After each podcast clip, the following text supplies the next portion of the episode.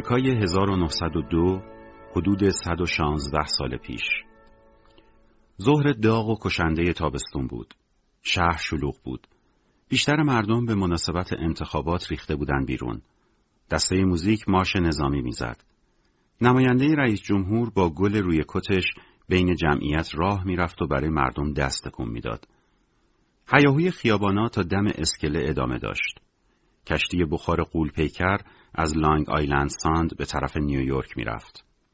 بیشتر از پنج هزار نفر سوار کشتی بودند. مردم با شادی پرچم‌های کوچیکشون رو تکون میدادن. مسافرای رو عرشه نمایش هیجان انگیز هودینی شعبده‌باز بزرگ رو نگاه میکردن. صدای شادی و شگفتی مردم روی پهنه اقیانوس پخش میشد. هیجان انتخابات همزمان با سفر پدر به قطب بود. پدر با کشتی بزرگی به اسم روزولت به قطب رفته بود. یه چند ماهی میشد. برای همین کسی نبود تا الفی رو به جشن انتخابات ببره. اما رسیدن نامه پدر از قطب روز مادر رو شادتر کرده بود. مادر جای شرکت تو جشن انتخابات رفته بود طبقه بالا. نامه پدر بوی ماهی مرده میداد. مادر میخواست اول نامه رو پاکنویس کنه، بعد بندازتش دور. پدر توی نامه از برف بی‌امان نوشته بود، از کوههای یخی، از شکار پرنده‌های کوچیک قطبی، از اسکیموها هم نوشته بود. نوشته بود اسکیموها تنه سنگین و موهای سرخ دارند. حرفاش مادر رو ترسونده بود. پدر نوشته بود اینجا همه چیز زیر پای آدم میلرزه، انگار اقیانوس مدام داره فریاد میزنه. نوشته بود یه وقتایی مجبورن روی ورقه‌های نازک یخ سینه‌خیز برن. باد سرد زیر پنجاه درجه هم نفسشون رو شکل قندیل میکرد. شوخی که نبود، پنجاه درجه زیر صفر. مجبور بودن یخو بشکنن تا ماهی بگیرن. یه عکس هم کنار همکاراش فرستاده بود. همشون روی عرشه با کلاهای بزرگ وایساده بودن. وقتی دایی اد نامه رو خوند، باد بزن رو انداخت کنار. خواهرزاده کوچیکش الفی بلوز ملوانی تنش بود. الفی جلوی ایوون توریدار نشسته بود، مگس‌های پرتاووسی رو شلاپل می‌کرد. دستبردار هم نبود. رادیو از احتمال شکست ایولین، مدل معروف، توی دادگاه گزارش میداد. دایی اد قر میزد. دماغ بود. اد جای بیرون رفتن یک سر عکس‌های ایلوین نسبیت رو قیچی می‌کرد. هر روز روزنامه‌های عصر رو می‌خرید. عکس‌های ایولین رو از توش برمی‌داشت. یه آلبوم داشت از همه عکس‌ها و فیلم‌هایی که ایولین بازی کرده بود. خدا رو چی دیدی؟ شاید یه روز ایولین عشق جوون بیپولی مثل دایی رو انتخاب می‌کرد. برای همین دایی مدام درگیر دادگاهش بود.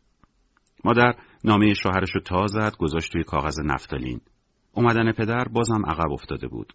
اوقات مادر تلخ شد. به حیات برگشت. باید سرش رو با گلهاش گرم می‌کرد. پسرش الفی مادر را از پشت توری نگاه می‌کرد. مادر یه لحظه تو باغچه وایساد. انگار به یه چیزی گوش می‌داد. مادر دستش رو آهسته نزدیک گوشش برد. سراسیمه کنار باغچه زانو زد. مادر خاک باغچه رو چنگ می‌زد و خاکا رو کنار می‌زد. الفی فکر کرد نکنه مادرش گنج پیدا کرده. پاشنهاش رو برد بالا تا بهتر ببینه. بیخیال مگس‌ها شده بود. کلفت ایرلندیشون با صدای مادر دوون دوون به حیاط اومد. کلفت دستای چاق و بزرگش رو روی پیشبندش میکشید. وقتی رسید مادر چیزی رو از زیر خاک در آورده بود. چیز کوچیک بسته‌بندی شده بود. مادر بسته رو روی دامنش گذاشت. کلفت جیغ کشید و روی سینه‌اش صلیب کشید. مادر خاک رو از روی چیزی که پیدا کرده بود پاک میکرد. الفی دوید جلو. چیز بسته‌بندی شده یه نوزاد بود. یه بچه شکلاتی رنگ، قنداق پیچ و کوچیک. مادر تندی دستای بچه رو آزاد کرد. خاک صورت و دهن نوزاد رو پاک کرد. مادر دستپاچه داد زد به دکتر تلفن کنن. کلفت دوید تو. دستای بچه شکلاتی تو هوا تکون می‌خورد. جیغ می‌کشید. اشکاش روی صورت خاکیش رد می‌انداخت. مامان بچه به بغل دوید تو. کلفت تلفنی به دکتر شرح حال می‌داد. بچه رو توی تشت گذاشتن. کلفت آب گرم کرد. تندی رفت و با حوله اومد. مادر بچه رو شست.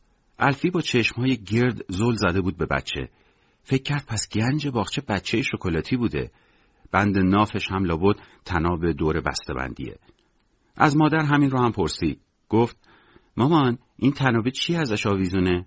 کلفت گفت پناه بر خدا، بند ناف با دندون قطع شده. بچه به فهمی نفهمی بیجون بود. دیگه جیغ نمیزد. صورت کوچیکشو میچرخوند و دهنشو مدام باز و بسته میکرد. مادر زد زیر گریه. کلفت باز گفت پناه بر خدا، پناه بر خدا. دکتر گوشیشو روی قفسه سینه بچه بالا پایین برد. انگشت توی حلقش کرد. دکتر گفت عجب آدمایی پیدا میشن. لپای بچه از کنار لباش آویزون بود. ابزار دکتر روی میز پهن بود. الفی زل زده بود به بچه. پلیس هم پیداش شد. پلیس مرد زرنگی بود. یه ساعت بعد مادر بچه شکلاتی رو پیدا کرد. مادر بچه یه محله پایینتر رخشور بود. مادر از دیدنش تعجب کرد. مادر صورت کوچیکی داشت. به زور بیست سالش میشد. بچه همرنگ مادرش بود، شکلاتی تیره. مادر از پلیس پرسید چه بلایی سرشون میاد؟ پلیس گفت بچه رو میدن خیریه، مادر هم باید محاکمه بشه. مادر کفری شد. محاکمه برای چی؟ پلیس گفت والا به این کار میگن قتل. مادر گفت این خودش یه الف بچه از کس و کاری نداره. همه ساکت شدن. مادر گفت مسئولیت این زن و بچهش با من، خودم ازشون مراقبت میکنم. هرچی دایعه داد و قال کرد، پلیس نصیحت کرد، فایده نداشت. مادر تصمیمش رو گرفته بود. این شد که زن سیاه پوست و بچهش توی یکی از اتاقای طبقه بالا ساکن شدن. الفی عاشق کارای هودینی شعبده باز بود. به نظرش لقب استاد فرار برازنده هودینی بود. از بچه قهوه‌ای هم برای همین خوشش اومد. بچه هم مثل هودینی یهو از زیر خاک در رفته بود. هیچ وقت الفی رو به نمایش هودینی نبرده بودن، اما دربارش خیلی شنیده بود. تو آخرین نمایش فرار، هودینی عرض پنج دقیقه از یه زندان فرار کرده بود. دایعه به الفی گفته بود اسم اصلی هودینی اریش وایسه. تازه بهش گفته بود هودینی بعد از سخنرانی زیگموند فروید توی دانشگاه کلارک برنامه داره. الفی نمیدونست فروید کیه یا عشق آزاد یعنی چی، اما میدونست دایعه همچین جاهایی میره، حتی اگه مادر مخالف باشه. آخه دایعه آزاد فکر میکرد. مثلا میگفت زنها هم مثل مردا باید حق رأی داشته باشن، کتاب بنویسن، کار کنن. دایی مرتب به جلسات اما گلدمن میرفت. طرفدار پروپ و قرصش بود. این زن انقلابی و شورشی همه ی افکارش رو توی مغز دایی کاشته بود. اما مرتب میگفت حقیقت بهتر از دروغه. میگفت مبانی اخلاقی امریکا سر تا سرش روی پایه فساده، تبعیض جنسیتی هم نمود روشنشه. دایی با تکرار این حرفا مادر رو میترسوند. مادر بهش میگفت آخرش با این حرفا سرشو به باد میده، که بالاخره هم همینطوری شد. وزن امریکا جور ناجوری بود. تا چشم کار میکرد مهاجر ایتالیایی ریخته بود و اروپای شرقی. دولت مهاجرا رو میبرد به یه انباری تو جزیره آلیس. پیرها و بیچاره ها رو هم پس میفرستاد. کسی که به درد کار کردن نمیخورد حق موندن نداشت. کسی هم که کار نداشت نه جایی داشت و نه نونی. هر هفته گاری دولتی توی شهر میگشت و جسد آواره ها رو جمع میکرد. آخر شب پیرزنهای چارقد به سر دنبال شوهرها و پسراشون میگشتن. مردم روی پیاده‌روها یا هر جا که گیرشون میومد میخوابیدن. از جوی آب گرفته تا درگاه‌های مرکز خرید. اسبا توی خیابون میافتادن و سقط میشدن. وزارت بهداری اسبای مرده رو جمع میکرد. موشای گنده همه جا وول میخوردن. لای رختای بیحال بند لباسا بوی ماهی گندیده میومد. تاته هم با دخترش توی همین حال و وضع بود. مهاجرای بیخونه و بیکار وسط شلوغی و گرمای کشنده تابستون بی هدف دنبال جا می گشتن. مردای بیکار با دیدن دخترش نیششون باز می شد. دختر تاته موی بلندی داشت با پوست زیتونی و چشمهای براق خیره کننده. تاته یه بند بلند دور مچ دخترش بسته بود. سر دیگه بند رو هم دور دست خودش بسته بود. می ترسید بلایی که سر زنش اومده سر دخترش هم بیاد. زنش رو وسط روز روشن دزدیده بودن. تاته یه شبه تمام موهاش سفید شده بود. زنش یه قطره آب شده بود رفته بود توی زمین. از همون وقت تاته دست دخترش رو با طناب به خودش میبست. هر دوشون جلوی یه چرخ دستی بساط میکردن. تاته نقاش بود. با قیچی و چسب نیمرخ آدم رو از کاغذ سفید در می آورد.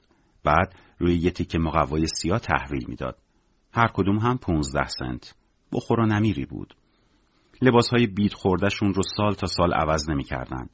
تاته زندگی قبلیش رو به کل از یاد برده بود. سالها کنار زنش بدون هیچ دلیلی خوش بود. خاطرات مثل آتشبازی تو خاطرش برق می‌زد. تاته میگفت هیچ کس حتی آدم عاشق هم مثل بچه آدم عزادار نمیشه. دلش برای دختر بی مادرش میسوخت. برای بزرگ شدنش توی این حال و روز قصه می‌خورد. می‌ترسید دخترش رو اراذل محله خراب کنن. حاضر نمیشد اسمش رو توی مدرسه بنویسه. بدون خودش حق بیرون رفتن هم نداشت. دختره مثل یه بره آروم حرف گوش کن بود. غم عالم توی دل تاته بود. خبر کسری حقوق هم مزید بر علت شده بود. کارگرها اعتصاب کرده بودند، سیمای برق و آتیش زده بودند. تاته هم با دخترش قاطی سیل کارگرها شده بود. تو اعتصاب همه زیر برف بی صدا راه می رفتن. توی دستشون پلاکارد داشتن. نگهبانای تفنگ به دست از این همه سکوت عصبانی بودن. اگه کسی لب باز می کرد می گرفتنش می انداختنش تو هلفتونی. روزای سختی بود. بعد از سخنرانی های پرشور اما گلدمن، خبرنگارا مقاله های زیادی در مورد مهاجرت و فقر نوشتن. مقاله ها حسابی سر و صدا کردن. وضع اسفبار کارگرا دقیقاً شرح داده شده بود. مهاجرات تو اتاقای کوچیک زندگی می‌کردند. مستراحی وجود نداشت. مردم روی زمین می‌مردن و بو می‌گرفتن. البته خیلی‌ها هم فکر می‌کردند کثافت و گرسنگی حق مهاجراست. اما روزنامه‌نگارا به تک تک خونه مهاجرا رفته بودند. با همه حرف زده بودند، ازشون عکس گرفته بودند. این مقاله دولت رو گیر انداخت. به هر حال رسوایی بزرگی بود. دولت هم برای خلاص شدن از این مخمسه طرح فرزندخواندگی موقت رو تصویب کرد. هرچند این طرح بیشتر شبیه یه نقشه برای ساکت کردن روزنامه‌ها بود، اما فکر بدی هم نبود. دولت بیانیه داد کارگران میتونن بچه‌هاشون رو بفرستن به شهرهای نزدیک. از طرف دیگه خانواده‌های ثروتمند هم تقاضای سرپرستی داده بودند. البته همه اینا برای یه مدت محدود و بیشتر برای همدردی با بچه‌ها بود. تاته فکر کرد باید در مورد این موضوع پرسجو کنه. به هر حال بهتر از دست روی دست گذاشتن بود. صدها خانواده توی شهرهای بزرگ برای گرفتن بچه‌ها اعلام آمادگی کرده بودند. کمیته اعتصاب همه خانواده‌ها رو بررسی می‌کرد. والدین حتماً باید پای رضایتنامه رو امضا می‌کردند. اولین گروه زنان نیویورکی به شهر اومده بود. تاته از دیدنشون جا خورده بود. انگار قضیه خیلی جدی بود. دسته صدتایی بچه‌ها با همراهی همین زنها فرستاده می‌شدند. بعد از معاینه پزشکی لباس نو تن بچه‌ها می‌کردند.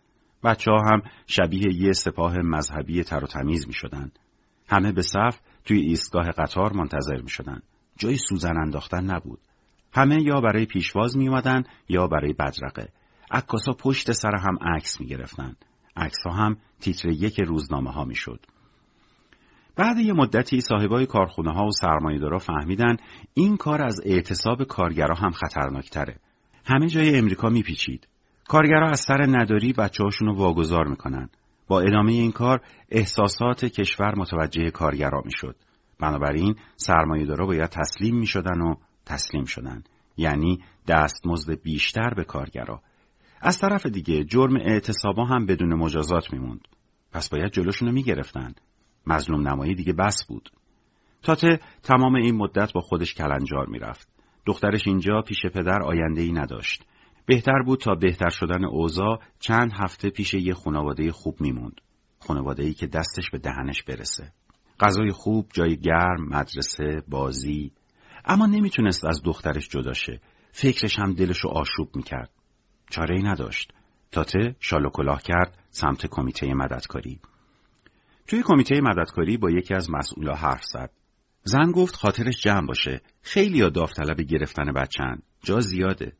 تاته گفت یهودیه، برای همین ترجیحش خانواده یهودیه. زن گفت خیالش راحت، هر جور خانواده‌ای بخواد هست. زن خاطر جمعش کرد. درباره همه خانواده‌ها تحقیق می‌کنن. مو رو از ماست بیرون می‌کشن. به تاته گفت خانواده‌ها همه زیر نظرن. بچه‌ها تو رفاه طعم واقعی زندگی رو می‌چشن. تاته نگاه کرد. پشت سرش قلقله آدم بود. با خودش گفت بفرما، وسط این برادری و همکاری من دارم عین یه خرپول مرفه رفتار میکنم. تاته رضایتنامه رو امضا کرد. قرار شد هفته دیگه برن ایستگاه راه آهن. اسم دخترش جزو دویست مسافر فیلادلفیا بود. تاته برای دخترش شنل و کلاه نو گرفته بود. دخترش زیبا بود. با وقار راه میرفت. تاته خیلی معمولی رفتار میکرد.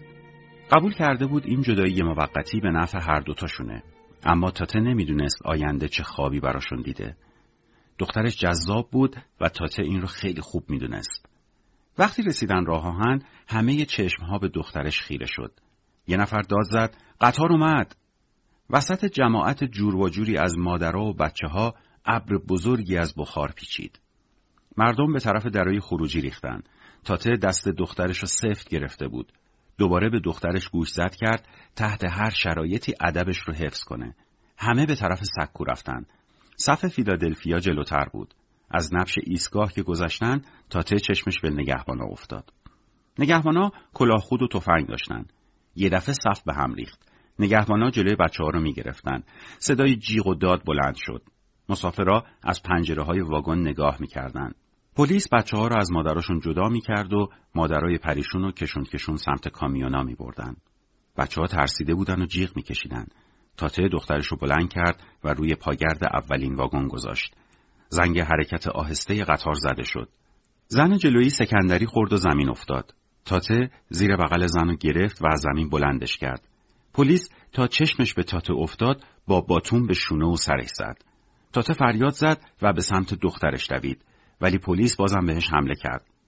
آخرش تاته روی زمین افتاد. کلانتر شهر مجوز این اقدام رو داده بود. باید جلوی خروج بچه ها رو می گرفتن. بچه ها با وحشت هیکل پخش شده پدرها و مادرشون رو نگاه می کردن. بچه ها می ترسیدن و داد می کشیدن. تو چند دقیقه سکو خالی و خلوت شد. فقط تاته و چند تا زن دیگه بچه هاشون رو پیدا نمی کردن. ذهن تاته درست کار نمی کرد. خون زیادی ازش رفته بود. توی شلوغی صدای دخترش رو شنیده بود. دختر صداش می زد. همون موقع که قطار راه می افتاد صداش رو شنیده بود. انگار تیر به قلب تاته خورده بود. به دنباله قطار نگاه کرد. با همون حال نزار تلو تلو خوران دنبال قطار دوید، ولی با همه ی وجود نرده رو چسبید. زانوش رو روی پاگرد گذاشت و آویزون شد. قطار سرعت گرفت و از ایستگاه دور و دورتر شد. دو تا از مامورای قطار به داد تاته رسیدن. تاته دخترش رو پیدا کرد. دختر رو توی بغلش گرفت و زار زار گریه کرد. تازه فهمید شنل دخترش خونی شده. به دستای دختر نگاه کرد. دستش خونی بود. داد زد: کجا زخمی شده؟ دختر با بغض گفت: خون خودت تاته. سر تاته شکسته بود و خون می اومد. دکتر قطار زخمشو بخیه کرد و بهش آمپول زد. تاته تقریبا بیهوش بود. دختر روبروی پدر نشسته بود و از پنجره منظره های بیرون رو نگاه می کرد. تاته گاهی صداهایی می شنید، ولی نمی تونست حواسشو خوب جمع کنه. یکی یکی از شهرها می گذشتند. رودخانه ها و جنگل ها و کوه ها دختر رو سر حال آورده بود. گاهی تاته رو صدا می زد و درختی رو بهش نشون می داد یا با دیدن پیچ یه رودخونه ذوق می کرد. روزی که رسیدن حال تاته دیگه خوب شده بود. می تونست روی پاش وایسه. توی ایستگاه روی نیمکت نشستن. شب هم همونجا روی نیمکت سر کردن. دختر به مردم و ایستگاه نگاه می کرد. آخر شب یه کارگر با جاروی بزرگش ایستگاه رو تمیز می کرد. دختر زل زده بود به کارگر. تاته هم همینطور. اما تاته مثل دخترش آروم نبود. سردرد بدی داشت. صدای جارو به همش میریخت. توی فیلادلفیا غریب و خسته بودن. همه ی روزنامه ها خبر حمله پلیس رو چاپ کرده بودن. اعتصاب کم کم پیروز میشد. تاته فکر کرد خب که چی؟ حتی اگه کارگرا هم پیروز بشن باز فرقی به حالشون نداره. همه اینا یه نمایش بود تا واقعیت. تاته با خودش گفت دیگه هیچ وقت به اون شهر بر نمیگرده. اما تاته نمیدونست همه این اتفاقات جزو سرنوشتش بوده. سرنوشتی که نذاره برای همیشه یه کارگر بمونه. یه کارگر با شندرغاز حقوق. از دخترش پرسید چه چیزایی با خودش برداشته. دختر وسایل شخصیش همراهش بود. شونه، لباس، جوراب و یه کتاب که تاته بهش داده بود. تاته تو حاشیه کتاب براش نقاشی کشیده بود. وقتی کتابو از بغل باز می‌کردن و پرش می‌دادن، نقاشی حرکت می‌کرد. چیزی مثل جرقه ذهن تاته رو روشن کرد. تو مستراح عمومی خودشونو شستن. بعد نون و قهوه ارزون خوردن. زیر آفتاب شهر رو گشتن. وقتی از زور سرما پاهاشون به گزگز افتاد به فروشگاه بزرگی رفتن. لااقل فروشگاه گرم بود. فروشگاه خیلی بزرگی بود. قلقله از مشتری، سبدهای سیمی با نوار نقاله بالای سرشون حرکت میکرد. فروشنده ها دسته طناب رو میکشیدن و سبد پایین میومد. دسته دیگر رو میکشیدن، سبد بالا میرفت. لباسا اونقدر زیبا بودن که دختر از دیدنشون سیر نمیشد. تن مجسمه ها لباس ساتن و کلاه بود. تاته گفت این کلاه ها قد یه هفته مزد آدم قیمت داره. تاته حتی بیشتر از دخترش غرق تماشای اسباب بازی ها و لباس های پشت ویترین بود. بعد اینکه سیر ویترین رو تماشا کرد، مستقیم سمت مسئول فروشگاه رفت. کلاهش رو برداشت و سلام کرد. مرد خوشرو بود. تاته گفت یه چیزی داره که میخواد نشونش بده. تاته کتاب را از دخترش گرفت. کنار مسئول فروشگاه ایستاد. کتاب رو دور نگه داشت. با مهارت ورقهای کتاب رو پر داد. دختر کوچولویی که در حاشیه کتاب کشیده شده بود جلو اومد و عقب رفت. کرنش خوشگلی هم کرد. ابروهای مرد بالا رفت. لب پایینی رو بیرون داد. گفت بده منم امتحانش کنم. یه ساعت بعد تاته با بیست و پنج دلار پول نقد از فروشگاه بیرون آمد. تازه یه قرارداد هم با فروشگاه بسته بود. چهار تا کتاب، هر کتاب بیست و پنج دلار. قرار بود کتاب‌ها چاپ بشن. توی قرارداد اسم کتاب رو کتاب سینمایی گذاشته بودن. تاته به دخترش گفت باید دنبال یه جای خوب بگردیم. بعدش هم حموم می‌کنیم و شام می‌خوریم. یک شنبه روزی ماشین فورد مدل تی آهسته از سربالایی بالا اومد. الفی دیدش. از پله‌ها پایین دوید. روی پیاده رو وایساد. راننده چپ و راست رو نگاه می‌کرد. انگار دنبال نشونی خاصی می‌گشت. سرنبش ماشینو سر و ته کرد. جلوی پسرک نگه داشت. با دست دستکشدارش به پسر اشاره کرد. الفی جلو رفت. راننده سیاه پوست بود. ماشینش برق میزد. سقفش چرم بود و از توی ماشین بوی عطر خوشی بیرون میومد. راننده گفت دنبال یه زن جوون سیاه میگرده. یه زن جوون که اسمش ساراست. میگن توی یکی از همین خونه‌ها زندگی میکنه. الفی فهمید منظور زن زیر شیروانی توی خونه‌شونه. همونی که مادر بچهش رو از زیر خاک پیدا کرده بود. الفی گفت همینجاست. مرد ماشین رو خاموش کرد. ترمز دستی رو کشید و پیاده شد. پله ها رو دور زد و به در پشتی رفت. وقتی مادر دیدش جا خورد. مرد سیاه‌پوست جلو رفت و با احترام سلام کرد. مرد هیکل چارشونه‌ای داشت و با چشمای درشت سیاه و صورت استخونی. لباساش شبیه پولدارا بود. پالتوی سیاه، کت و شلوار سیاه و سفید و کراوات خاکستری. یه کلاه و عینک هم توی دستش بود. مادر بهش گفت یکم صبر کنه. بعد در و بست و به طبقه بالا رفت. سارا مثل همیشه کنار پنجره نبود. درست جلوی در وایساده بود. دستاشو روی سینه‌اش قفل کرده بود. مادر بهش گفت یه نفر اومده دیدنش. باید بره پایین ببینه چیکارش داره. دختر چیزی نگفت. فقط سرشو تکون داد. یعنی نه. مادر پرسید یعنی نمیخوای ببینیش؟ سارا گفت نه خیر خانم. بعد از مادر خواهش کرد ردش کنه بره. تو این چند ماه فقط همینقدر حرف زده بود. مادر پایین رفت. یارو اومده بود توی آشپزخونه و نزدیک کالسکه یه بچه سارا نشسته بود. کالسکه چرخدار و چوبی بود با تودوزی ساتن آبی. مرد سیاه‌پوست کنار کالسکه زانو زده بود. مادر با عصبانیت گفت سارا نمیخواد شما رو ببینه. بعد در رو باز نگه داشت. یعنی مرد زودتر بره. مرد سیاه‌پوست به بچه نگاه کرد. بلند شد، تشکر کرد و رفت. مامان در رو محکم پشت سرش بست. بچه بیدار شد و گریه کرد. اسم مرد سیاه‌پوست کول هاوس واکر بود. از همون یک شنبه هر هفته پیداش میشد. همیشه در میزد. همیشه هم بدون شکایت از اینکه سارا حاضر نیست ببیندش میرفت. پدر تازه از سفر قطب اومده بود. از نظر پدر رفت و آمدهای مرد سیاه‌پوست یه جور مزاحمت بود. میخواست جلوشو بگیره. حتی گفت پلیس رو خبر میکنه. اما مادر نذاشت. یک شنبه روزی مرد سیاه‌پوست یه دسته گل داوودی زرد آورد. گل داوودی تو زمستون گل گرونی بود. مادر قبل از بردن گلها از پنجره مرد رو نگاه کرد. مرد با دقت شیشه ماشینش رو پاک می‌کرد. کارش که تمام شد به پنجره بالا نگاه کرد و رفت. سارا درباره مرد سیاه‌پوست هیچ حرفی نمی‌زد. هیچ کس نمی‌دونست سارا مرد رو کجا و چطوری دیده. سارا کس و کاری نداشت. اما اومدن کول هاوس واکر مادر رو سر دماغ آورده بود. برای اولین بار بعد از پیدا کردن بچه قهوه‌ای از زیر خاک به آینده سارا امیدوار شده بود. فکر میکرد کول هاوس واکر خیلی خاطر سارا رو میخواد. برای همین سرسختی سارا غمگینش کرده بود. مادر تصمیم گرفت دفعه بعد ازش بهتر پذیرایی کنه. حتی تعارفش کنه توی اتاق پذیرایی چای بخورن. اما پدر مخالف بود. مادر گفت رفتارش خیلی هم آغاز. من اصلاً مشکلی برای دعوتش نمیبینم. اصلاً وقتی روزولت رئیس جمهور بود مگه واشنگتن رو به شام دعوت نکرد؟ خب ما هم کول هاوس واکر رو به چای دعوت میکنیم. این شد که یک شنبه بعدی مرد سیاه‌پوست تو اتاق پذیرایی چای خورد. جوری فنجون چای رو گرفته بود انگار طبیعی ترین کار دنیاست. نه دست با چه بود نه خجل. با ادب و موقر بود. درباره خودش هم حرف زد. گفت نوازنده است، پیانو میزنه. مرتب هم توی کازینوی منهتن کنسرت داره. یه جوری با حرارت حرف میزد که سارا هم بشنوه. گفت دیگه تصمیم گرفته سفر نره. تنها هدفش نوازندگیه. پدر پرسید میتونه براشون پیانو بزنه؟ مرد سیاه‌پوست با کمال میل قبول کرد. نشست پشت پیانو. یه گام زد. بعد برگشت به سمت خانواده و گفت پیانوشون کوک نیست. صورت پدر سرخ شد. مادر گفت خیلی به پیانو نمیرسن. به هر حال پیانو کوکش درست بود یا نه، هیچ وقت همچین صداهایی از خودش در نیاورده بود. نوت‌ها مثل حباب‌های خوشبویی تو هوا می‌ترکیدند. ملودی‌ها همه جا رو پر کرده بود. وقتی قطعه تمام شد، کول هاوس واکر چرخید. همه خانواده با دهن باز نگاهش می‌کردند. اسم قطعه‌ای که کول هاوس زده بود، رگتایم بود. فقط دایی اد موسیقی رگتایم رو می‌شناخت. اد با شنیدن صدای موسیقی با پیژامه زده بود بیرون. می‌خواست ببینه کی اینجوری محشر می‌زنه.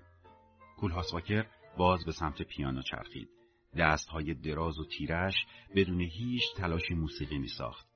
مثل نوری که همه جا رو روشن می‌کنه. صدا از پله‌ها بالا رفت و به سارا رسید. سارای ساکت و سرسخت که دست به سینه کنار در اتاق وایساده بود. بعد از تموم شدن قطعه دایی اد جلو رفت. با کول هاوس دست داد. پدر سینه‌ش رو صاف کرد. لابد چون زیاد از موسیقی سردر نمی آورد حسودی شده بود. بعد پرسید آهنگای کاکاسیاهی هم میزنه؟ البته منظور بدی نداشت. اسم آهنگ‌ها همین بود. کول هاوس سرش رو تکون داد.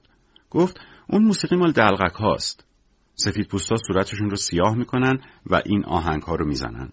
بعد به سقف نگاه کرد. گفت بازم سارا نمیخواد منو ببینه؟ کول هاوس پالتوش رو برداشت، خم شد و دست بچه توی کالسکه رو بوسید. بچه انگار باباش رو شناخته بود. بلند خندید. موقع رفتن مادر بهش گفت باز پیش ما بیاد. کول هاوس با احترام سرش رو خم کرد. کول هاوس هفته بعد و هفته بعدش هم اومد. از برنامه‌هایی که اجرا کرده بود تعریف می‌کرد. براشون پیانو می‌زد. تنها کسی که بهش روی خوش نشون نمیداد پدر بود. از اداهای مرده خوشش نمیومد. غر می‌زد این یارو روز تعطیلشون رو خراب می‌کنه. به مادر میگفت دختره نمیخواد ببیندش. پس لابد من تا آخر عمر این یارو رو باید تحمل کنم. اما مادر باهوش بود. حواسش بود سارا وظایف کلفت سابق رو مو به مو انجام میده. اتاق‌ها رو یه جوری رفت و روب می‌کرد که انگار خونه خودش بود. کم کم بچه رو غیر از شیر دادن بغل هم می‌گرفت. حتی دیگه شب‌ها می‌بردش به اتاق خودش. اما کول هاوس رو تا آخر زمستون ندید. راه‌ها که به خاطر برف بسته شد، کول هاوس با قطار اومد. برای بچه لباس آورده بود. برای سارا هم یه برس با سردسته نقره. پدر ناچار شد به این پشتکار آفرین بگه. به مادر گفت کول هاوس نه مثل سیاها حرف میزنه نه مثل اونا رفتار میکنه. وقتی کول هاوس وارد میشد با قیافه جدی سلام میکرد. جوری با ادب و وقار رفتار میکرد انگار خانواده واقعی ساران. آخرای زمستون سارا تصمیم گرفت کول هاوس رو ببینه. مادر بدجوری درگیر تدارک لباس برای سارا بود. آخر سرم یکی از لباسای خودش رو به سارا داد. موهاشو برس کشید و آرایشش کرد. سارا پایین اومد. خیلی خوشگل شده بود. وقتی کول هاوس دیدش نفسش بند اومد. براش پیانو زد و مفصل با هم حرف زدن. همه خانواده تنهاشون گذاشته بودن تا راحت حرفاشونو بزنن. دایی اد بیشتر از همه میفهمیدشون. خیلی از کول هاوس خوشش میومد. به نظر دایی اد عشق برای بعضی‌ها مثل زخم میمونه. هرچی سارا برای برگشت پیش کول هاوس واکر بیشتر تردید میکرد، دایی اد بیشتر میفهمید که این دختر چه دل دردمندی داره. اما بالاخره توی یه روز آفتابی سارای خجالتی حاضر شد با بچه و کول هاوس گشتی تو شهر بزنن و سارا قبول کرد پیش کول هاوس برگرده. کول هاوس با فوردش روونه نیویورک شد. یه چند وقتی گذشت. طرفهای پنج عصر یکشنبه روزی وقتی سایه تاریک درخت‌ها روی جاده تکون می‌خورد، کول هاوس برگشت. راه کول هاوس از خیابان شهرداری بود، درست بعد از مرکز آتش‌نشانی. بارها از این راه اومده بود و رفته بود. کارکنای اونجا قبلا دیده بودنش. خیلی وقتا وای میستادن و روندنش رو تماشا میکردن. طرز لباس پوشیدنش لج خیلی از سفیدا رو در می آورد. همین که کول هاوس به خیابون شهرداری رسید، سه تا اسب خاکستری از مرکز آتش نشانی بیرون اومدن. دیگه بخار بزرگی هم پشت سر اسبا کشیده میشد. راننده فوراً دهنه اسب‌ها رو کشید، طوری که کول هاوس ناچار شد بزنه روی ترمز. راننده گاری بی خیال و از روی عمد خمیازه کشید. دو نفر دیگه هم از ساختمون شهرداری بیرون اومدن. همه پیرهن کار یک دست تنشون بود.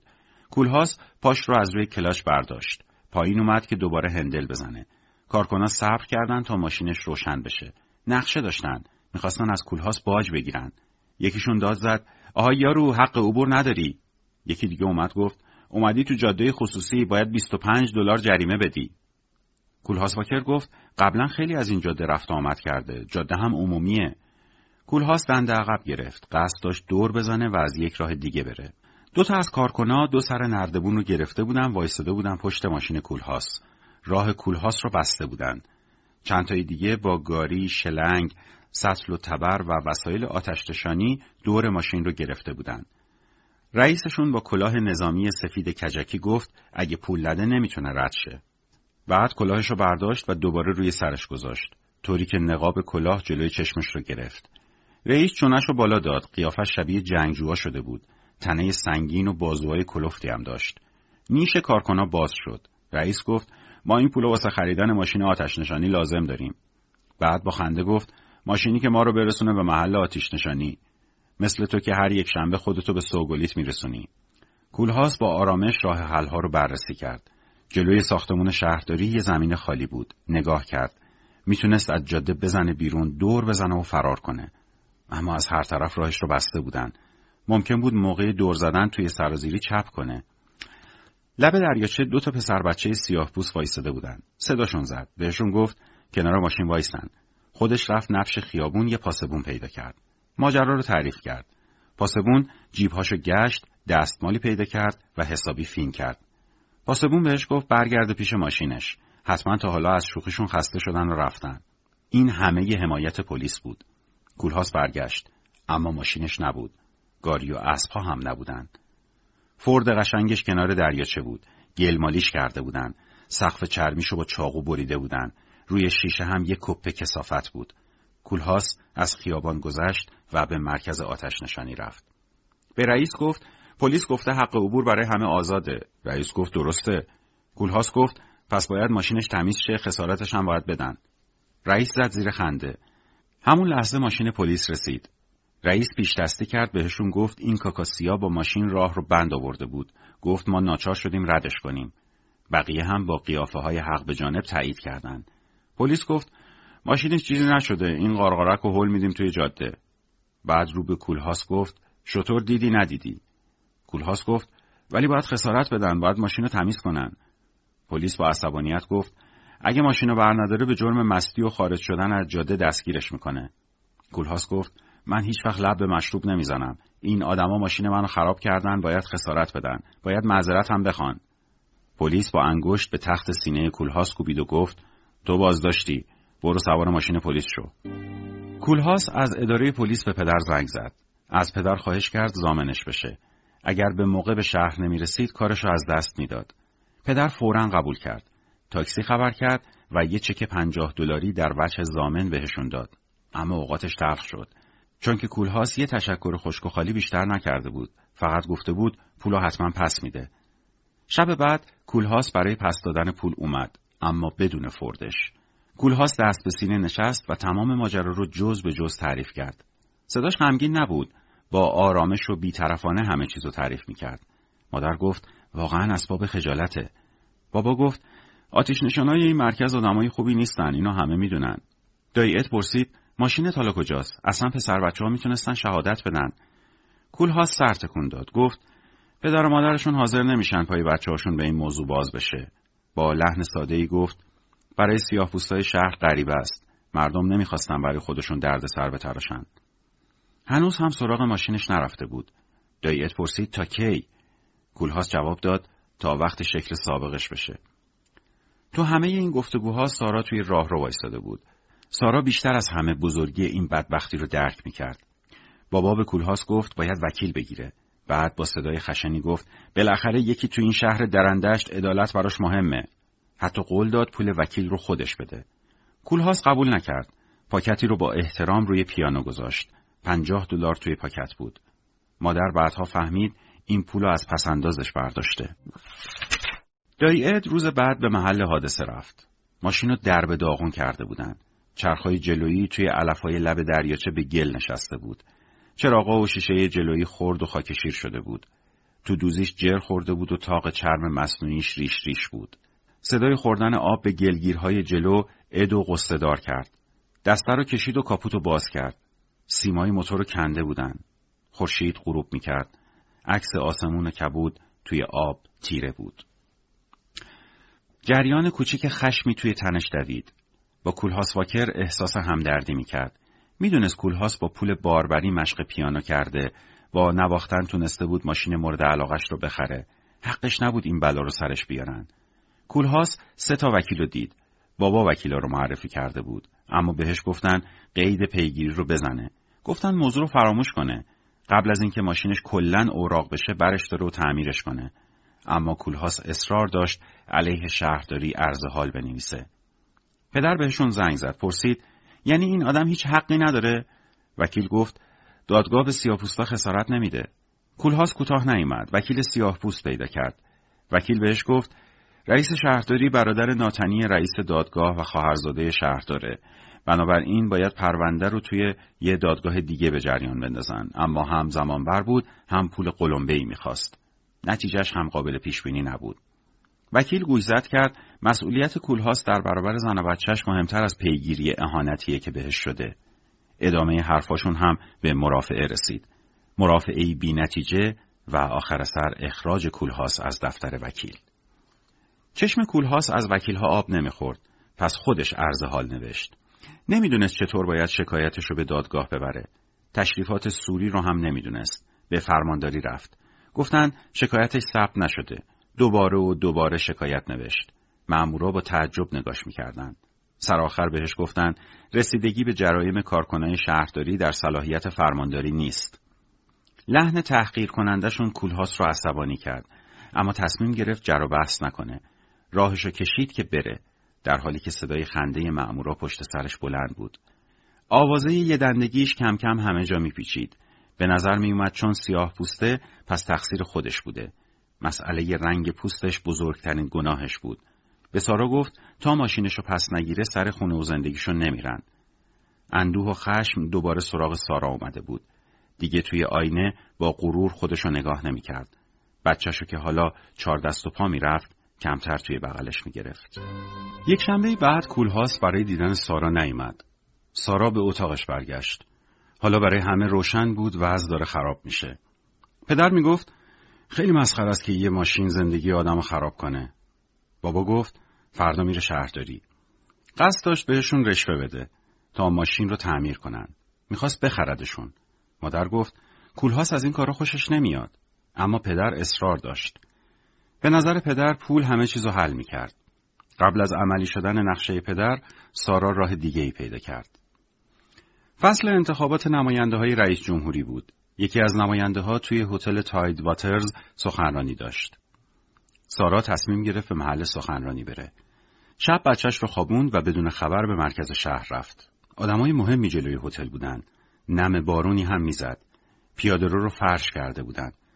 پلیس‌ها به صف در انتظار رسیدن نماینده رئیس جمهور بودند. هفته قبل وقتی روزولت برای سخنرانی رفته بود، یه نفر از بین جمعیت بهش شلیک کرده بود با تپانچه و از فاصله خیلی نزدیک. ضارب رو گرفته بودند. زخم روزولت هم سطحی بود. با این حال جو امنیتی بود. سارا با تعجب به نیروهای گارد نگاه می‌کرد. بالاخره ماشین نماینده رسید. نماینده پیاده شد. نماینده مرد تاس و چاقی بود. سارا از جمعیت جدا شد و به طرف نماینده دوید. با دست باچگی صداش زد آقای نماینده. سارا دست سیاهش رو دراز کرد تا کت نماینده رو بگیره. نماینده پرید عقب. شاید تو اون شب تاریک نگهبانا دست سیاه سارا را تپانچه‌ای دیده بودن. یکیشون جلو آمد و قنداق تفنگش رو به سینه سارا زد. سارا به زمین افتاد. مأمور دیگه‌ای هم لگدی به سینه‌اش زد. نماینده رو سریع فرستادن تو. تو شلوغی و بلوای بپا شده سارا رو انداختن توی ماشین پلیس و بردن. شب سارا رو توی کلانتری نگه داشتن. سارا خون سرفه می‌کرد. به هیچ سوالی جواب نمیداد. با چشم‌های پر از ترس و درد بهشون نگاه می‌کرد. می‌پرسیدن چه کار داشتی؟ اما سارا فقط سرفه می‌کرد. صبح فرستادنش بیمارستان. روز ابری تیره‌ای بود. نماینده رفته بود. جاروکش‌ها خیابون نزدیک هتل رو جارو می‌کشیدند. اتهام سارا از سوء قصد به نماینده رئیس جمهور به برهم زدن آسایش عمومی رسیده بود. پدر از شرکت و مادر از خونه رفتن بیمارستان. پلیس با بدبختی آدرسشون رو پیدا کرده بود. سارا خواب بود، تب شدیدی هم داشت. یه حباب خون گوشه لبش با هر نفس پر و خالی میشد. روز بعد ذات و ریه کرد. پدر با هزینه خودش سارا رو به بخش خصوصی منتقل کرد. مادر به کازینوی منهتن زنگ زد و به کول هاوس جریانو گفت. وقتی کول هاوس رسید، پدر و مادر بیرون در وایسادن. صدای گریه کول هاوس رو که شنیدن تو رفتن. کول هاوس کنار تخت زانو زده بود. سرش پایین بود و دست سارا توی دستاش بود. سارا مرده بود. جنازه رو توی هارلم تشییع کردن. مراسم خیلی آبرومند بود. تابوت سارا برنجی بود. ماشین تابوت کشی یک کالسکه سفارشی و جایگاه راننده روباز بود. تاقش نرده برنجی داشت.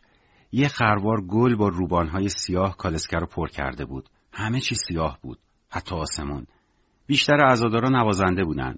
مردای سیاه پوستی با موهای تراشیده، یقه های لب گرد و کراوات سیاه. زنها کلاه پهن سرشون بود. کول هاوس تمام پسنداز زندگی جدیدش رو خرج عزای سارا کرد. شیپور زنها مارش عزا می زدن. صف آهسته حرکت می کرد. مردم روی پیاده روها ایستاده بودند به تماشا. خورشید در اومد، ولی خیلی زود ابرهای سیاه جاش رو گرفت. مرغ‌های دریایی از روی آب بلند شدند و کالسکه که رد شد باز روی نرده ها نشستند. قلب کول هاوس واکر آتش گرفته بود. عین مرده ها بود. مرده ای که انتقام میخواست و بس. اولین انفجار این انتقام در حاشیه غربی شهر اتفاق افتاد. مرکز شهرداری منفجر شد. تو زمین خالی دست چپ شهرداری توده‌ای از تیر و تخت شعله‌ور بود. آسمون از آتش روشن بود. با کتابخوان همه جا. دسته‌های آتش نشانی برای کمک می رفتند. دو تا کارمند توی بیمارستان بودند.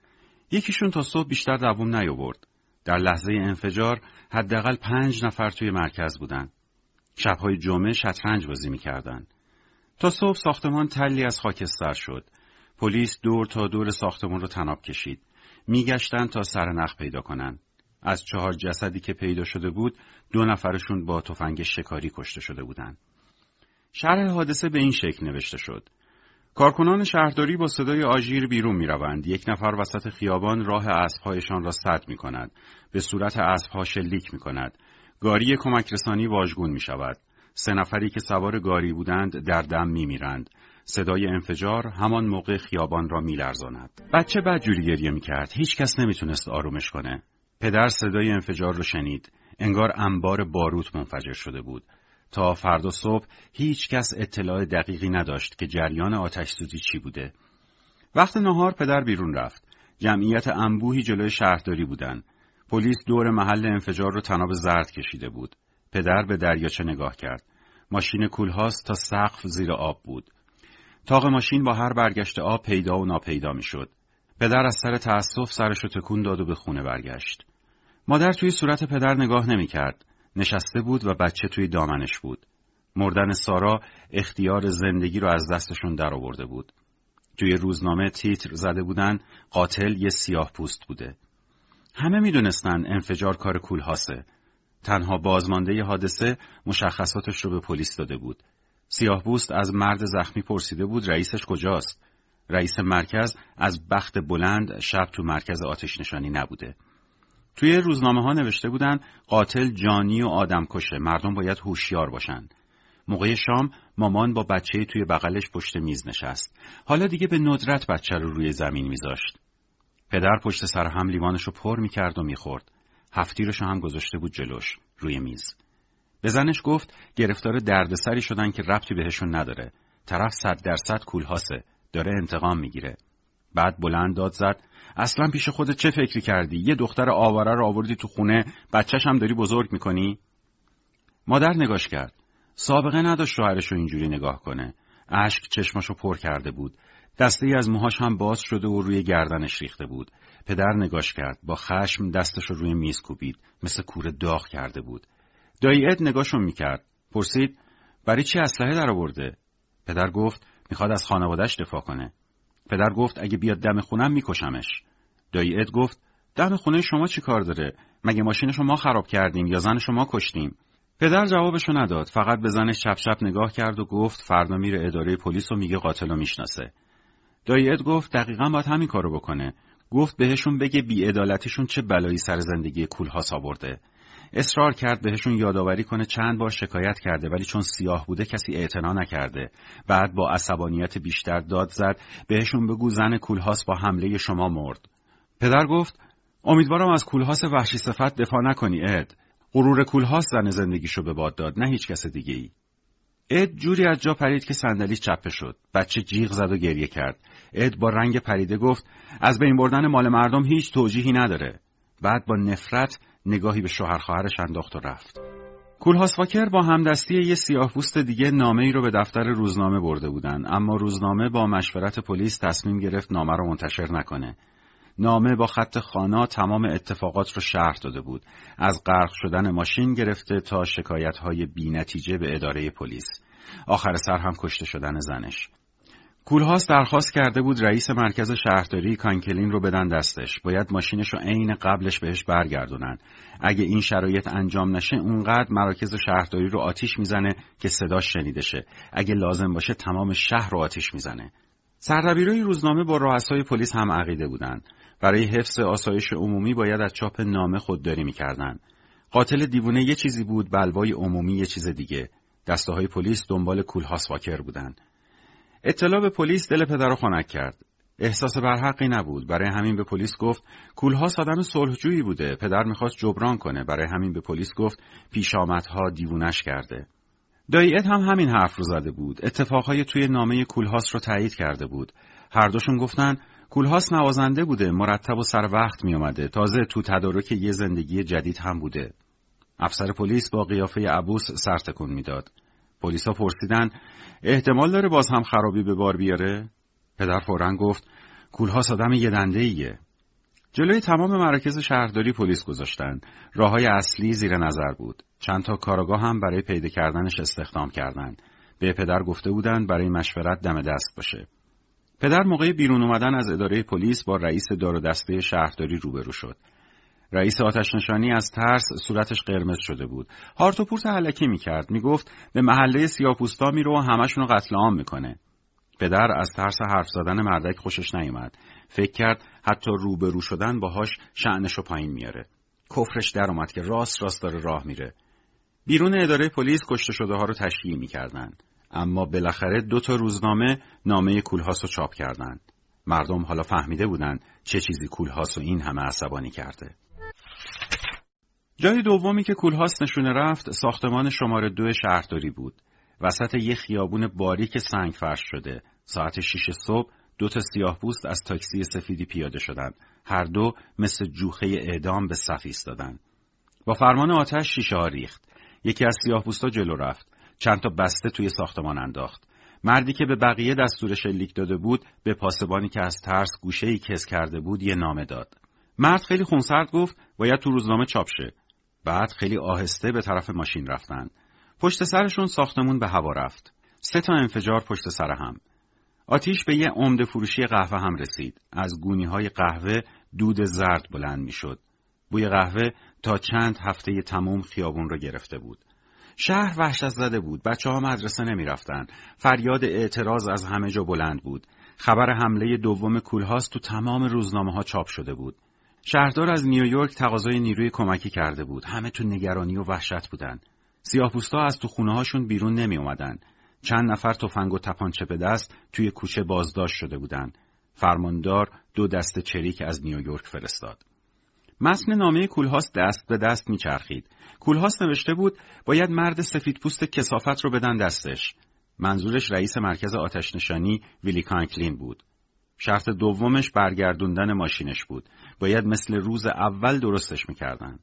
کم کم یکی از عکس‌های کولهاوس تو روزنامه با قطع بزرگ چاپ شد. توی عکس کولهاوس پشت پیانو نشسته بود. کمی جوان‌تر از حالا بود. صورتش توی دوربین می‌خندید. بامزه بود که قاتل می‌خندید. خبرنگارها پدر را عصبانی و کلافه کرده بودند. مدام پشت درشون می‌پلکیدند. می‌خواستن بچه کولهاوس رو ببینن یا درباره سارا اطلاعات بگیرن. پدر پرده‌ها رو کشیده بود. زنش و الفی اجازه نداشتن بیرون برن. بحث درباره بچه شیرخواره هم بود. پدر گفت باید بچه رو به یتیم خونه بدن. تحمل نداشت کولهاوس ول به چرخ و آدم بکشه. اون وقت بچهش توی ناز و نعمت باشه. اما مادر زیر بار نمی رفت. چارچشمی مراقب بچه بود. وقتی خودش کار داشت، الفی رو بالای سر بچه میذاشت. مادر شلخته شده بود. با شوهرش بد زبونی میکرد. بهش میگفت چرا به قطب عزیزش بر نمیگرده یا چرا سر کیسه رو شل نمیکنه و خدمتکار نمیگیره. پدر از این حرفش رنجید، ولی یه زن برای آشپزی و زن دیگه‌ای هم برای خونه‌داری استخدام کرد. خونه‌شون مدام تو محاصره خبرنگارا بود، مثل اردوگاه زمان جنگ. به پسرشون تشر می‌زدن تو دست و پاشون نلوله. الفی هم از ترس جم نمی‌خورد. مادرش لاغر شده بود، عصبی و رنگ پریده بود. این بحران داشت زندگیشون رو خراب می‌کرد. اما کم کم به خودشون اومدن. نباید می‌ذاشتن این وضع ضعیفشون کنه. پدر الفی رو برد بازی بیسبال. تفریح برای روحیشون خوب بود. وقتی برگشتن، پدر با صدای بلند سلام کرد. مادر موهاشو بسته بود، به سر و وضعش رسیده بود. به پدر لبخند زد. این کار کدورت بینشون رو از بین برد. مادر گفت میخواد یه چیزی نشونش بده. مادر کنار رفت. بچه کولهاس دامن کلفت رو گرفته بود و تاتی تاتی راه میرفت.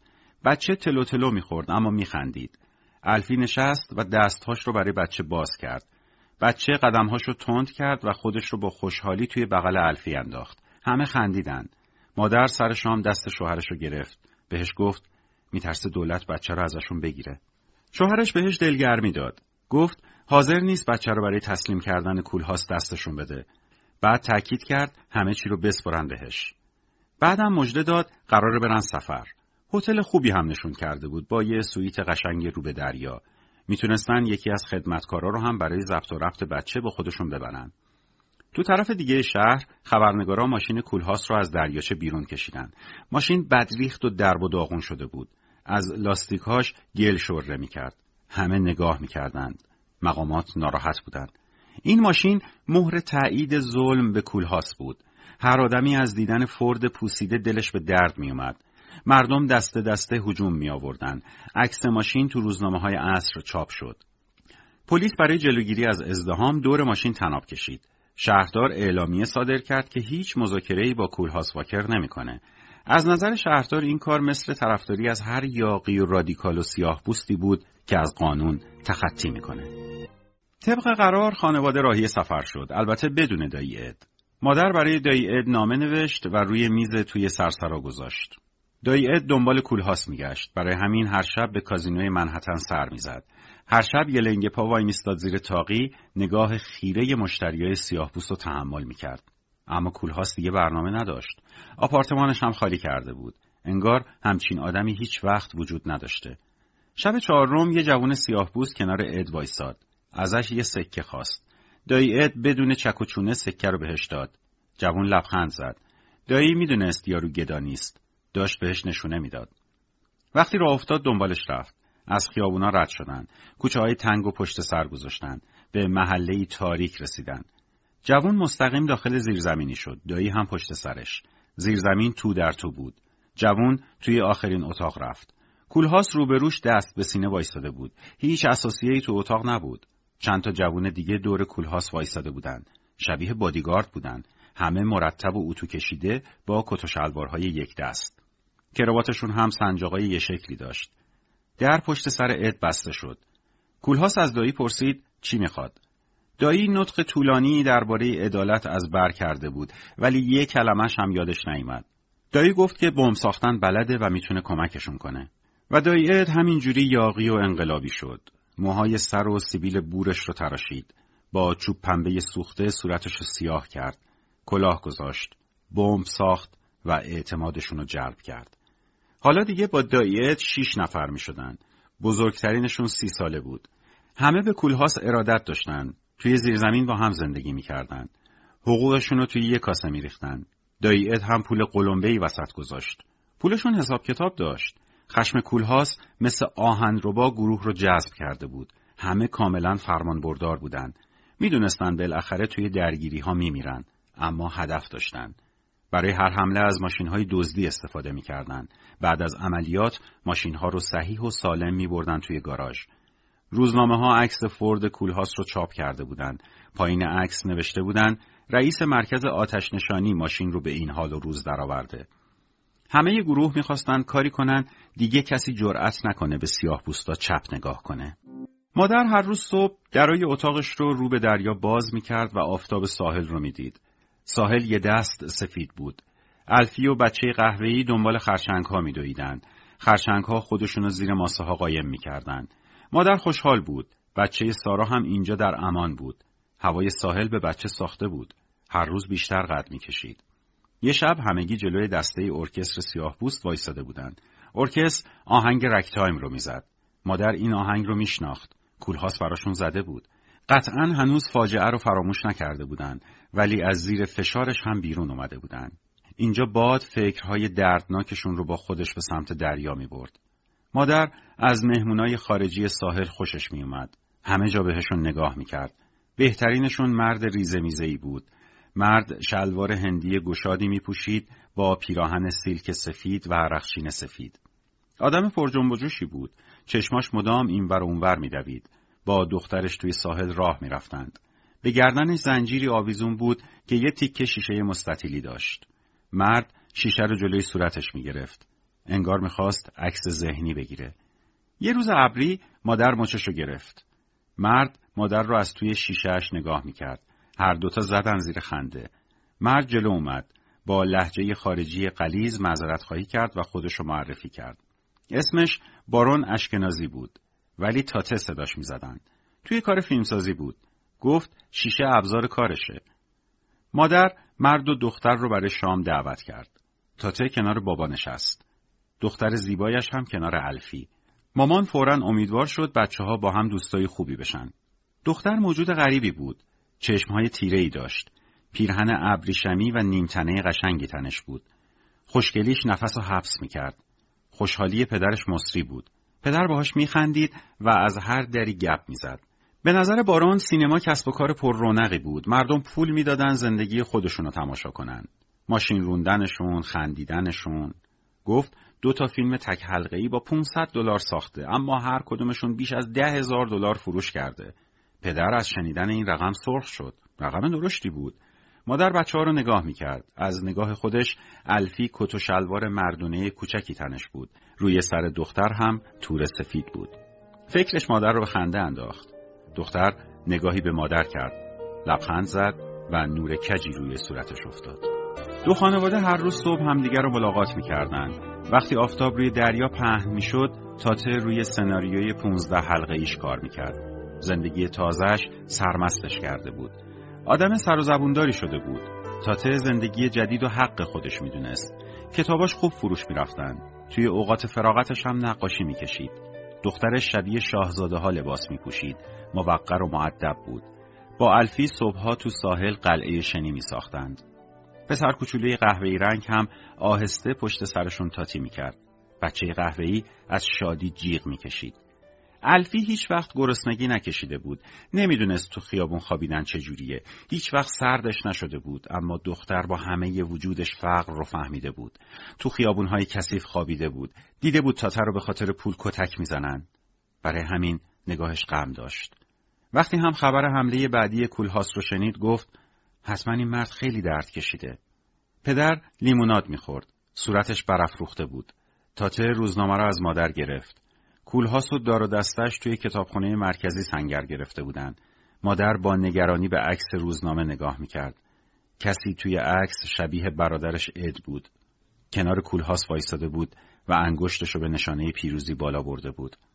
کولهاوس سر جمع هشت نفر رو کشته بود. شهر وحشت زده و ناآرام بود. مزه ستم منطق رو از آدم میگیره. به کولهاوس ظلم شده بود. دیگه هیچی براش مهم نبود. کولهاوس و گروهش تو کتابخانه جی پی مورگان بزرگ مستقر شده بودند. سرمایه‌دار بزرگی که وقتی راه میرفت نفس تو سینه همه حبس میشد. کتابخانه‌اش پر از تابلوهای نقاشی، کتابهای خطی کمیاب، نسخه‌های چاپی و امضا شده ادبی و پرده‌های سوزاندوزی بود. نقشه کشیده بودند مورگان رو توی خونه خودش گروگان بگیرن. به نظر کولهاوس مورگان نماینده قدرت سفیدپوستا بود. کولهاوس سالها تو روزنامه تصویر مورگان رو دیده بود. میدونست مجسمه قدرته. تنها راهی که ویلی کانکرین رئیس آتش‌نشانی رو به دست می آورد همین بود. اما به کاهتون زده بود. به جای خونش به موزه کتاب مورگان رفته بود. ساختمون رو عوضی گرفته بودن، ولی دیگه راه برگشت نبود. کولهاوس با دیدن عتیقه و کتاب‌های خطی به دوستاش دلگرمی داد. چیزی از دست ندادن. کولهاوس گفت اون آدم تو چنگ ماست چون اموالش تو چنگمونه. از طرفی مورگان اصلا تو آمریکا نبود، با کشتی کارمانیا رفته بود مصر. پلیس از خیابان مدیسون تا خیابان پارک و خیابان سی و هشت کتابخونه و خونه مورگان رو محاصره کرده بود. نمیدونستن خرابکارا چند نفرن، اما همه محوطه مینگذاری شده بود. یکی از پاسبونا با همین مینها کشته شده بود. پلیس به خبرنگارا گفت خرابکارا حدود بیست نفرن. آسیب رسیدن به اموال عتیقه جی پی مورگان همه رو ترسونده بود. خرابکارا ساختمون رو برای انفجار با دینامیت سیمکشی کرده بودند. دادستان به کتابخونه زنگ زد. بلنگو رو یه دستش گرفته بود و گوشی و دست دیگش. کولهاوس با صدای آرومی جوابشو داد. دادستان از صدای آرومش یکی خورد. کولهاوس گفت درخواستش همونیه که گفته. گفت ماشینشو عین روز اولش میخواد. گفت زنشو نمیتونن برگردونن، ولی در ازاش جان ویلی کانکلین رو میخواد. دادستان گفت کسی که هنوز محاکمه نشده رو نمیتونم به تو تحویل بدم، اما قول داد خودش رسیدگی کنه. کولهاوس بهشون بیست و چهار ساعت وقت داد. گفت بعدش تمام ساختمون رو میبره روی هوا. تلفن رو گذاشت و دیگه به هیچ تلفنی جواب نداد. دادستان بوکر تی واشنگتن رو واسطه کرد. این مرد مشهورترین سیاه‌پوست امریکا بود. از بردگی به نویسندگی رسیده بود. به برابری نژاد اعتقاد داشت. هر چهار تا رئیس جمهور سابق طرفدارش بودند. از دانشگاه هاروارد دکترای افتخاری داشت. شیک پوش بود. وقتی دادستان ازش کمک خواست نه نگفت. یه راست رفت پشت در کتابخونه، کولهاوس رو صدا زد. جوری همه جا ساکت بود که صدای بوق ماشین از چند تا خیابان دورتر هم شنیده میشد. پس از چند لحظه در باز شد. بوکرتی رفت تو. دادستان توی صندلیش منتظر نتیجه موند. کولهاوس توی درگاهی روی صندلی مرمر نشسته بود. کنارش مرد سفید پوستی وایساده بود با یه جعبه دینامیت که بهش سیم وصل بود. برخلاف تصور بوکرتی چهار پنج نفر بیشتر نبودن. همه فکر می‌کردن لااقل سی نفر مسلحن.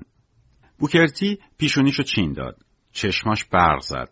تمام قدرت سخنرانیشو جمع کرد. بالاخره لبش باز شد. پژواک محکم صداش توی کتابخونه پیچید. گفت هر آدم خرابکاری با هر رنگ پوستی برای جامعه ناامنی میاره. گفت به شاگرداش آموزش داده نون خودشونو در بیارن، سربار سفید پوستا نباشن. بعد مستقیم به چشمای کولهاوس زل زد. بهش گفت تعجب میکنم آدمی که موسیقی میدونه جنایتگار شه. متهمش کرد طغیان وحشیانش همه رو صد سال به عقب برمیگردونه. بعد داد زد خدا لعنتت کنه که یه سفید پوست رو هم به قماش خودت در آوردی. تک تک کلماتش رو همه شنیدند، اما حرفاش موثر نبود. حتی عصبانی ترشون کرد. منتظر شدن کولهاوس حرف بزنه. کولهاوس طبق عادت نرم صحبت میکرد. گفت افتخار بزرگیه که میبینتش. سالها تحسینش میکرده. بعد نگاهی به مرمر کف انداخت. گفت سالها نوازنده بوده. آزارش به مورچه هم نرسیده. تأکید کرد همونجوری که بزرگای ما گفتن حرمت انسانها باید حفظ شه. بعد به تصویر مارتین لوتر روی دیوار مخمل اشاره کرد. بوکرتی گفت بیا با من بریم، من تو مجازات تخفیف میگیرم. داد زد بساط شیطانیش رو جمع کنه. اشک توی چشمهای کولهاوس جوشید. گفت میخواد این ماجرا رو تموم کنه، اما باید کانکلین به مجازاتش برسه. ماشینش رو هم صحیح و سالم بذارن جلوی کتابخونه. بعد دستش رو بالا میبره و تسلیم میشه. بوکرتی جا نخورد. میدونست با آدم سمجی طرفه. تقاضاش رد شده بود. بدون یک کلمه از در بیرون رفت. بوکر تی واشنگتن به خبرنگارا گفت با آدم مستعسلی روبروییم. این مرد بمبیه که هر آن منفجر میشه. سیاه‌پوستای زیادی روبروی کتابخانه جمع شده بودند. بست نشسته بودند بدون هیچ حرفی، اما تمام خیابونای اطراف به دستور پلیس تخلیه شد. پدر که رسید از دیدن جمعیت پشتش لرزید. دادستان بهش گفت برادرزنش هم بین خرابکارا دیده شده. پدر آب دهنش رو قورت داد. از بالا دستور رسیده بود ماشین رو بدن بعد اعدامش کنن. اما دادستان کوتاه‌بیا نبود. میگفت کاکاسیای پدرسوخته شهر رو به هم ریخته. پدر بهش گفت کولهاوس بعد از مردن زنش فقط آرزوی مرگ داره. گفت لجبازی همه چیز رو بدتر میکنه. دادستان مشتش رو کف دستش کوبید. خبرها خیلی زود به هنری فورد رئیس کارخانه ماشینسازی فورد رسید. فورد روزنامه رو ورق زد و کمی روی عکس کولهاوس قوز کرد. حرفای کولهاوس رو سبک سنگین کرد. وقتی خیالش راحت شد همه چیزو فهمیده، با متانت سرشو تکون داد. با خودش فکر کرد عجب پشتکاری، جوون سیاهی که توی روستای دورافتاده بزرگ شده و به سختی کتاب می‌خریده. آقای فورد منشیش رو صدا زد. برگه‌ای نوشت و امضا کرد. فورد دستور داده بود ماشین کولهاست رو مثل روز اولش با هزینه خودش درست کنن. پدر واسطه شده بود، پیغام می‌برد و می‌آورد. بهش گفتن کول هاوس واکر رو از نزدیک ببینه، شاید فایده‌ای داشته باشه. پدر نزدیک نیمه شب به کتابخونه رفت، در زد، داخل شد. برادر زنش با صورت سیاه و بدن برهنه نشسته بود، توی دستش هم تپانچه داشت. پدر سرش داد زد. دایی اد با شوخی تپانچه رو براش تکون داد، مثل یه جور سلام. زانوهای پدر سست شد، روی زمین افتاد. کول هاوس گفت کمکش کنن براش آب بیارن. پدر با همان حال و روز اولین توافق را از کول هاوس گرفت. مهلت بیست و چهار ساعته رو تمدید کرد. بمب را هم موقتاً از کار انداختن. پلیس کانکرین رو پیدا کرد. تو زیرزمین خونه‌اش قایم شده بود. پس گردنش رو گرفتن، خیس و ژولیده آوردنش. کانکرین مثل سگ می‌لرزید. دندوناش به هم می‌خورد. صبح هم ماشین کول هاوس جلوی کتابخونه بود، هم بیلی کانکرین مسبب تمام بدبختی‌هاش. پلیس از پشت بلندگو داد زد کانکرین رو به سزای اعمالش میرسونه. تأکید کرد این وظیفه پلیسه. گفت ماشین رو هم نونوار میکنن. دادستان داد زد کول هاوس باید تسلیم شه. پدر رو فرستاد تا بهشون بگه ضمانت میکنن همه حقوق قانونیش رعایت شه. پدر اطاعت کرد و راه افتاد. وقتی شرایطو گفت، دوستای کول هاوس خندیدن، همدیگه رو بغل کردن. شکستشون داده بودن. از دیدن منظره ماشین و چهره کانکرین سرمست شده بودن. اما کول هاوس ساکت بود، تنها نشسته بود. رفته رفته دنیای تاریک کول هاوس روی بقیه هم اثر گذاشت. کول هاوس به پدر گفت خودشو تسلیم میکنه، ولی دوستاشو نه. رفقاش باید به سلامت بیرون میرفتن. همه دور جعبه انفجار جمع شدن. خشکشون زده بود. گفتن لازم نیست مذاکره کنن. کانکرین رو میخواستن. ماشین رو صحیح و سالم میخواستن. کول هاوس آروم بود، نرم حرف میزد. بهشون گفت باید فرار کنن. پلیس هیچ کدومشون رو نمیشناسه. گفت اگه بمونن کشته میشن، عمرشون رو تباه نکنن. یکیشون داد زد ما همه کول هاوس واکریم. یکی دیگه گفت حاضر نیست فرار کنه. کول هاوس سرش رو تکون داد. دایی اد داد زد همه تا آخرین نفس کنار کول هاوس میمونیم. کول هاوس گفت بعد سارا کول هاوس هم مرده. گروهش یک صدا داد زدن کانکلین رو میخوان. پدر کفری شد. خبر رو برای دادستان برد. گفت افراد کول هاوس کوتابیا نیستن. سماجت کول هاوس مثل قلعه بود. مذاکرات تمام شد. باید ماشین تعمیر می شد. شرکت فورد ماشین رو مثل روز اول کرد. با قلاب و قرقره موتور ماشین رو در آوردن. دو نفر مکانیک تمام قطعات ماشین رو باز کردند. روی شاسی یه ماشین تازه گذاشتن. کانکلین هی عرق می ریخت. گریه می کرد. لاستیک های نو روی ماشین سوار کرد. گلگیرهای نو، رادیاتور نو، دینام نو، درهای نو، رکابهای نو، شیشه نو، صندلیهای چرم مثل روز اول. ساعت پنج عصر کار ماشین تموم شد. مثل روز اولش. ماشین با یه نیش استارت روشن شد. مردم هورا کشیدن. کول هاوس حتی به ماشین نگاه هم نکرد. ماشینی که توش از سارا خواستگاری کرده بود مثل روز اولش شده بود. تصمیم گرفت کانکرین رو به قانون بسپاره. گروهش زیر بار نمی رفت. می گفتن حالا مثل یک دولت مستقلن. با تصمیم کول هاوس موافق نبودن. تمام روز سعی داشتن تا رأیش را عوض کنن. گفتگوشون تند و تندتر می شد. کول هاوس آروم بود. مدارا می کرد. نشسته بود تو سکوت، وصیت‌نامه‌اش رو می نوشت. دایید با سکوت تلخی جلوی آینه ایستاده بود، صورتش رو می شست. دور چشاش رو پاک کرد. پدر پشت سرش وایساده بود. بهش گفت هیچ سوالی ازش نداره، اما خواهرش حق داره توضیحش رو بشنوه. دایید گفت اگه خواهرش بیشتر راجع بهش فکر کنه، خودش توضیحش رو پیدا میکنه. پدر از کوره در رفت. بهش گفت سر سفره‌اش بزرگ شده، نباید اینجوری حرف بزنه. دایید گفت همیشه جواب سخاوتش رو داده. بعد دستورش رو پاک کرد. دگمه سراستینش رو بست. کراواتش رو محکم کرد. دستش رو روی سر تراشیده‌اش کشید. گفت عدالتخونه تو این مملکت سوراخ یه شغاله.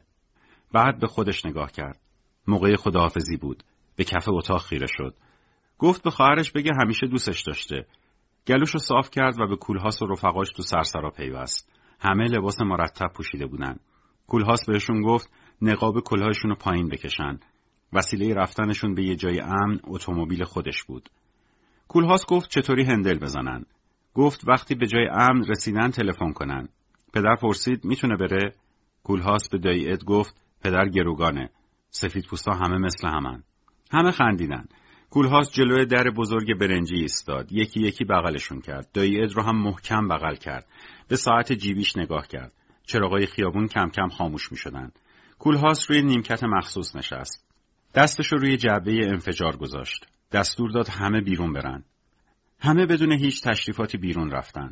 در بسته شد. کولهاوس گوششو به در چسبوند. تنها چیزی که میشنید صدای نفسهای تند خودش بود. پدر پشت سرش ساکت ایستاده بود.